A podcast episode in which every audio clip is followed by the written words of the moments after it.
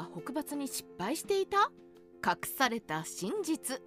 5のラストエンペラー孫光は在位年数が10年以上と長い割に暴君イメージが強く義にとっては大した脅威にならなかったように描かれます。5よりも国力の劣る職でさえ5度の北伐を繰り返したのに情けないとお嘆きの5ファンもいるかもしれませんが驚くなかれ孫光は一度北伐を企んでそして失敗していたようなのです。健康3年孫光北伐開示孫光の北伐の記述は五子三子主伝に登場し内容は以下のようです。健康3年271年春正月の末日。孫光が多くの手勢を率いて狩りに出御し孫光の母及び市長も皆随行したが東官令価格らが固く還元したので帰還した。とてもあっさりした内容で見ようによってはただの一族を引き連れての巡行に見えますし還元も贅沢を戒めたものに見えますがこの出来事は神女武帝記にもあり随分と意味合いが違うのです。神女では戦争として捉えている。では逆に攻め込まれた真の記録神女武帝記の271年の部分を見てみましょう。大使7年271年3月孫光が人民を率いて授業に赴いた大芝の芝坊を淮北に駐屯させこれを防いだ。神女では孫光の物見湯さんとは考えておらず大芝の芝坊を淮北に駐屯させて防いでいます。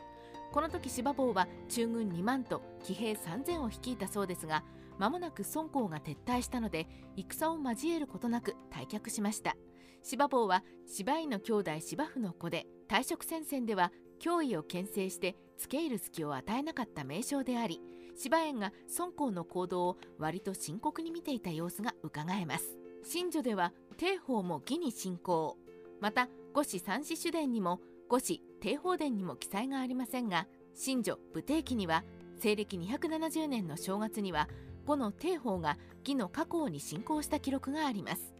五の武将の帝宝が加工に侵入。揚州志士健康が攻撃し敗走させた。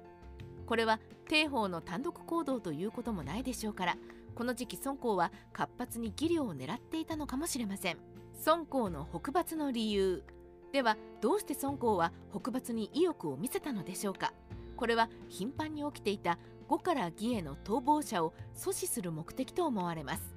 孫光が北伐を起こす少し前加工都督孫州が秦に投降しました。この孫州は呉の皇族で人望が厚くそのために前将軍として最前線の過去を守っていました。しかしその人望から孫光に猜疑され身の危険を感じて真に逃亡したとされます。ところがこれは孫光にとっては威信を大きく傷つけられることでした。皇族でしかも呉と秦の国境を守る重要人物がこともあろうに宿敵の秦に投降したということは孫光の統治能力にケチがついたも同然です。孫光はこれで自己の求心力が低下することを恐れて真を恐れない強い皇帝のイメージがどうしても必要になり自ら遠征してみせたのではないでしょうか。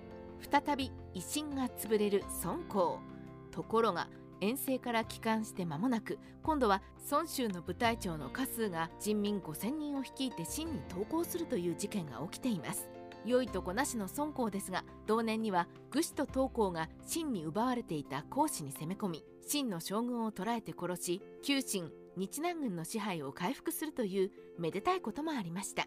再び外籍が秦に投降。一時は回復した孫光の威信も法王元年272年8月には再び失墜します。清涼徳保泉を武将に戻るように孫光が命じたところ保泉が突然の事例を疑って応じず城によって真に下ったのです。この保泉は呉の上将を務めた保室の子であり外籍も外籍でした。